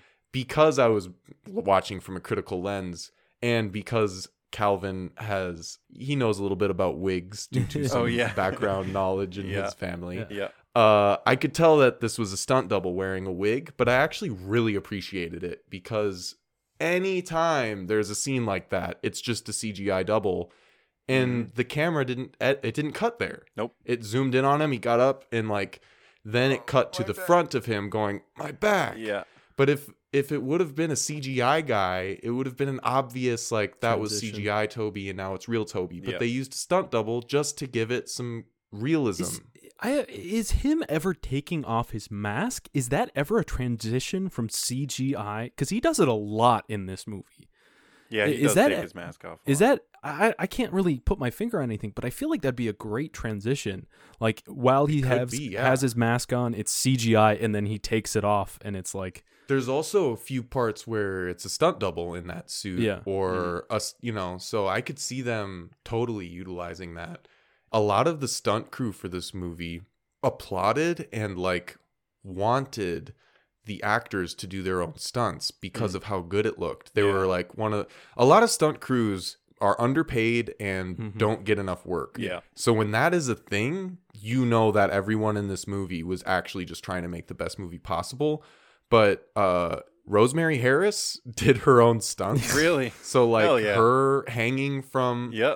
The even though it was probably just in a room Yeah. green screen with she did was it. doing that, and uh the backflip off of his motorcycle when he's Oh, on yeah. his way to Mary Jane's play. Uh-huh. They filmed it with him and then with a stunt double. And Sam Raimi chose the one with Tobey because he thought it looked like a real Tobey Yeah, doing a backflip. right. And it fucking does. when you watch that scene, you're like, holy shit, like Tobey Maguire just did a backflip because he did. It's Yeah. just wire work. It's so good. Uh, Sam, you were mentioning transitions in a different light with uh, Yeah. transitioning from uh, CGI to real things, but it reminded me of the transitions in this movie I want to bring up Oh, because there's yeah. a lot of really, really creative and effective transitions. There's like a ripple transition when we first just get say the to ripple one, to uh, where Doc Ock's like hideout is in this broken down. and it's not Shack. like a particular thing. It's not like we're going through a window or coming out of the Right. water. It's It's, just a transition, the yeah. transition just itself. a transition.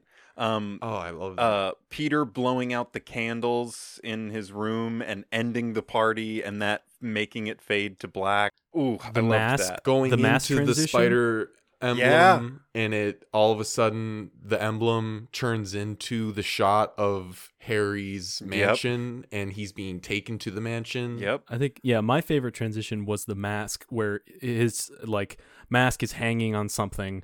I don't know. Was that at the garbage bin or I, I'm I not sure. it It's in the garbage it's bin. it's hanging on something, and it fades to black, and just the eyes are left, and then the eyes fade to black. yes, That was really I think cool. that's the trash can. Yep. yeah. Oof, gotta love that. Um, and the the score in this movie, I mean, it's just more of the same fantastic shit we had in Mhm. in the first one, but also that Doc Ock theme coming in. And It drives home all those transitions and all these moments. For the as far as the score, so it's Danny Elfman, which Mhm. we've talked about, but I also mentioned how he had a falling out with Right. Sam Raimi. So because of that, they had to pull in Christopher Young, who then did the score for Spider-Man 3 as well. And he's like a horror movie uh music guy. Like Mm. All of yeah. his background is horror movies and he did like Sinister, Drag Me to Hell. Those are more recent ones, but he's also done uh he's done a fuck ton. Like I think he did all the Hellraiser movies. Anyway, he I think is like the differences. There are differences in this movie. There are Yeah. some like things in here that feel a little different. And I Mhm. think he is that. I think he adds like a sense of horror movie score to Danny Elfman's like beautiful epic score. Yeah. You know what I mean totally, by that? Totally. And Doc Ock's theme feels like a mix of both almost. The Right. Yeah. yeah. It's so good, but also kind of scary. It's fitting, but a little more spooky than the vibes they gave in the first one. Speaking on sound in general as well, I mean, so many fantastic Holy sound shit. design moments. I mean, one that we don't have a whole lot to say on, but is just so effective. I love the choice to make that horrific scene where the arms first come to life and are like ripping people apart Mm-hmm. silent except for the sounds happening. There's no Mhm. scoring in that Yup. in that scene. It is yep. just it's the like it's oh, it's so effective and they use practical sounds to make so i think they use like motorcycle chains Mm. and like cables and things to make the sounds of those arms they don't sound like Right. digitally created sounds it sounds like things i recognize it reminds me of like the smoke monster and lost or something and what a perfect way to introduce us to the sounds that these arms make. I mean, we Mhm. first hear So like a we we feel the weight of it the first time we hear these in the like chunk when it first turns on when he's first put using these arms. You get the weight of it, but now you get the intimidation of the sound of the and every time like, you hear the sound design of these arms after this scene, it feels like it hits so much harder after seeing what they can do. And it ends with him leaving the hospital. And the way they end the scene, we just saw him like tear shit up. So we're like, oh shit. Well, guess what else he can do? A car drives up to him and he flips the car. Yep. Mhm. There's a lot of car flipping in this movie. Yeah, there is. They destroyed fucked a, up a lot, lot of of cars. cars. They fucked up a and lot of it cars sounds so good. Car crunches in this movie all sound. I think they just really did it, and that's why. Mhm. Yeah. Because that's what it sounds like when a car gets thrown, or at least I assume so, because it looks and feels real. Uh, the last thing I want to touch on is the very first thing we see in this movie, which I just want to commend the decision to to bring in this art by um, illustrator artist Alex Ross, who does comic book illustrations, and yeah, he's like a guy. lots of cover art, but lots of just very, very beautiful comic book artwork. And that's why it feels like comic book artwork because it is in It that is, yeah. style. It's this perfect introduction to the movie uh, that we've just laid out. This reminding us of everything that happened in the last scenes, setting the the tone as a comic book feel, and then and nothing about it could be in. dated. Yeah, how how could it? It's just beautiful. You know, artwork. it feels like a James Bond opening mixed with its own thing. This is yeah, like the last one. I think we actually started the conversation by being like, opening credits of this are a little dated, right. And Yeah. this one, literally, They fixed it's that. the opposite. They yeah. fixed everything about the first movie in this Yeah. one, honestly. All the problems that I had. I kind of have a question that I want to ask real quick before we end our discussion. What's that? Because it happens like five times in this movie. Huh. Do you guys think a lot more people than we know know that Peter is Spider Man? So, like, Yeah. in the scene when Peter is like at J. Jonah Jameson's office, Robbie looks up Yeah. and he's like, Yeah. Spider Man was there. And it's like, wait a second. And when Mary Jane is ta- like at the end, she's like, I think I knew the whole time. And Harry, even though he's shocked, maybe it's not bad acting. Maybe he's not as shocked as we think, you know? And then even Aunt May, Aunt when May she's giving her she knows, yeah. speech, why would she be giving that speech to just Peter, you know? Mhm. She knows. But like at the same time, none of them do. It's it's cool. I don't know. I just wanted to I like We the don't even middle need to talk about it. Yeah, I think that it's like a I like supposed to be like this cool I mean, also that doctor. I I just remembered a scene I wanted to talk about. the doctor with like Yeah. a Grateful Dead T-shirt on under his. right. He's uh, like, right, your friend. He like takes off his glasses and sits down and instantly becomes like stoner doctor. Yeah. I love that scene. That scene's extended was extended in your version. I wonder if it was a little different. It was good. in I mine. actually it's a liked good it. scene. I actually think I love all the scene. extended scenes. I will say it doesn't add too much. It doesn't slow down the pacing, and I think some really great moments happened. I think I'm gonna rewatch The elevator scene is a little Elevator long. scene's a little long. Yeah. It's Yeah, funny, so in the, in mine, it's just one thing. He goes, "Cool Spidey suit." He goes, "Thanks." He goes, "Is it uncomfortable?" And then he replies, "Rides up in the crotch sometimes." And then the guy doesn't reply, and it ends awkwardly. That- That's that it. would- that be better. better. That's better. Yeah, that that's much the only one I oh, think. Oh, okay. that- Yeah. Fair enough. One thing, Calvin, you brought up how like if you go into this movie thinking that it will be dated, you'll be pleasantly surprised. And this was the doctor moment was kind of a big thing where the doctor Peter Parker just he says I am Spider. He Yeah, he basically, basically- tells this doctor I am Spider-Man. He just doesn't say the fucking words and it pisses me off. But you just want the- to say I'm Spider. yeah, the doctor the doctor is like, yeah, see, that's why I see my shrink. And Peter asks like, oh, what does he tell you? And he's like, it's actually a she. And I was like, hey, the doctor's a woman. Like that's a, yeah. a big thing that's been really problematic in a lot of movies. And and also like a a man going to see a female therapist. Like Mm-hmm. hell yeah, fucking hell yeah. Or also just like And Peter asking therapy, Yeah. just being Also, a thing yes. that's not stigmatized. He's just Yeah. like yeah, I talked to my therapist. Peter asks uh when when Mary Jane was like, I'm seeing somebody. Peter j- Peter just says, yeah, therapy's like good. Like yeah, he says, great yeah, therapy. therapy's great. Yeah. Go to therapy. That's a good point. I'm glad that we're ending on that note because that's actually like one of the least dated things about the movie, and I appreciate Yeah. that so much. All right, but we can't close it out completely without talking about Mhm. a kid moment of the week. Kid moment of the week because these movies are funny as shit. Hell they yeah. are made for kids, Oh my God. adults, everything in between, and the comedy is one of the main things that allows for that to happen. Oh my god. Uh I think for me, Yeah, it is J. Jonah Jameson. that's fair. Particularly him being oh, I don't even know. Like Him in the spider I was suit? just gonna say him at the gala being like, "Come here, Come take here, a picture yeah. with me and the Oh, mayor's yeah. girlfriend." Yeah, Oh, wife. yeah. Like I uh, love right. that moment. Was him in the spider suit in the original one? No, Oh, that's, That's a a good good. but scene. that that is very funny. I think that that's one of those things where I'm like, I get why they maybe cut that for like a theatrical Mhm. released Spider-Man movie, Yeah, but it I kind of wished it was because J. Jonah Jameson donning the Spider-Man suit says a lot about him as a guy. You Mhm. know? yeah. Sam, do you have a vote? Um, the one that I wrote down, I think there's a lot. The one that like, because I was looking for kid moments, obviously early on in the movie, but it's Mm. when he gets to his apartment and the landlord like opens the door asking for the rent, and he ends the scene by saying, "I have eyes like a cat."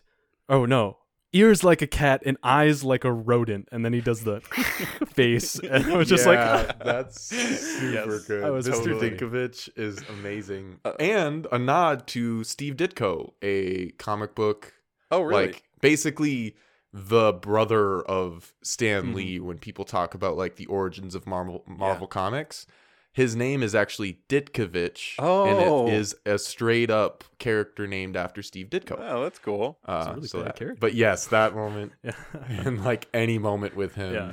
I was Rent just shuts the door back. comes out and it comes out from the bathroom with his pants down, asking for rent. right. His daughter walks Yeah. in and was like, "What are you doing?" you and then he goes back.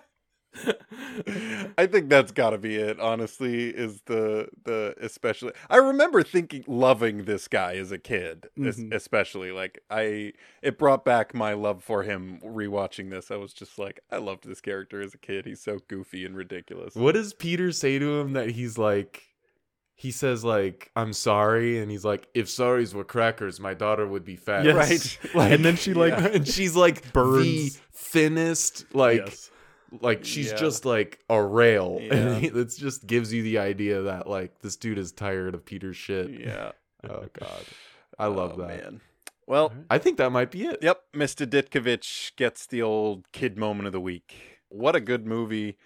Uh yeah, had a lot to say on this one and I honestly feel like we could talk for twice the amount of time, but at a certain point Oh, I could easily uh, keep going. At a certain Oh, point you got to just cut it off. So, thank you for listening. Uh I hope you've enjoyed everything. Uh Sam, thank you so much for joining us again. Yeah, it was a great time. Thank you, Sam. Uh, It's always a pleasure. if you want to hear all three of us and our friend Dustin as well on an actual play Dungeons and Dragons podcast, you can listen to our podcast Legendary Four Adventures. Space vampires. Thank you, Gary. Uh, you know what? How about we play a little clip for you, give you a little taste.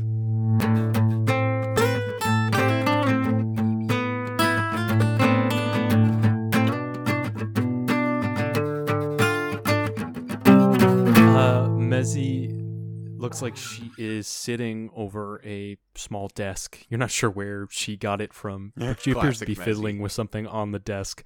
She's like, "Oh, oh, you guys are alive! Oh my gosh!" And she like runs up and gives each of you uh, a leg hug. Oh, yeah. I guess Julian, she hugs you normally because you are both gnomes. Yeah. Yay. But uh, and she's just like, "Uh, "What happened?" Uh, that would be a very long story, Mezzy. We we really appreciate you looking after the ship and finding a better hiding spot. We we heard there might be a message from the Count. Um, yeah, um, yeah. There's there's a message. It's it's not good. Uh, yeah. Hey, hey, hey, cool. Can you can you play the message? And the goo just says, Um, yes. Uh, playing in three, two, one. Uh, the goo transforms into the Emperor, Emperor mm. Improbus, and he begins talking mm. immediately. Mm. What the fuck did you do, Baron? All of our storage spaces broke and started spilling its contents everywhere.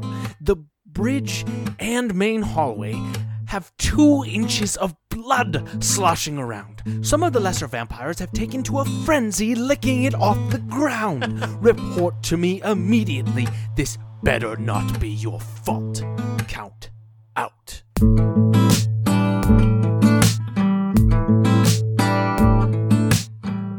gonna put uh, his headband on.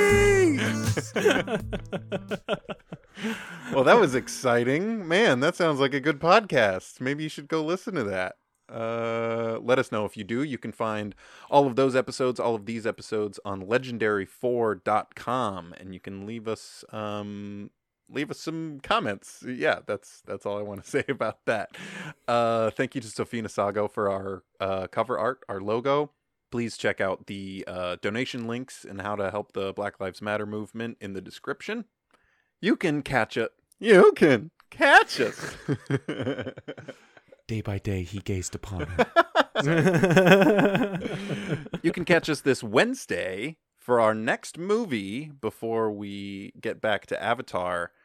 We're going to be talking about Osmosis Jones. Oh, yeah, baby. what a classic! It's a classic. I can't wait. I think. Have I? Yeah, Can't I remember honestly enough about it. It might suck. years and years and years and years. I know Bill Murray is in it, and all Bill Murray movies exist in this like Venn diagram where it's like fuck that guy, this guy is funny, and then sometimes they cross over and it's Ghostbusters. Yeah. Hopefully, this is one of the crossovers or just the funny side of his Venn diagram. Yeah. I imagine it's very dated, but that was one of those movies that like we had a, a car VCR player. Oh, wow. Oh my like God. really advanced for the early Hell yeah. 2000s. What? A car But that- VCR player? Yeah, and that was one of the movies we always brought along and watched. When you go over long bumps, trips. does that shit like skip? That's oh, amazing. It's, it's not safe. It's not good. It hangs on the back of the front seat, and it's like this. It's two inches wide, but it's really fun. Fantastic. Well, thank you all for listening. Uh, I'm Calvin. I'm Gary. And I'm Sam, and this has been a new lens.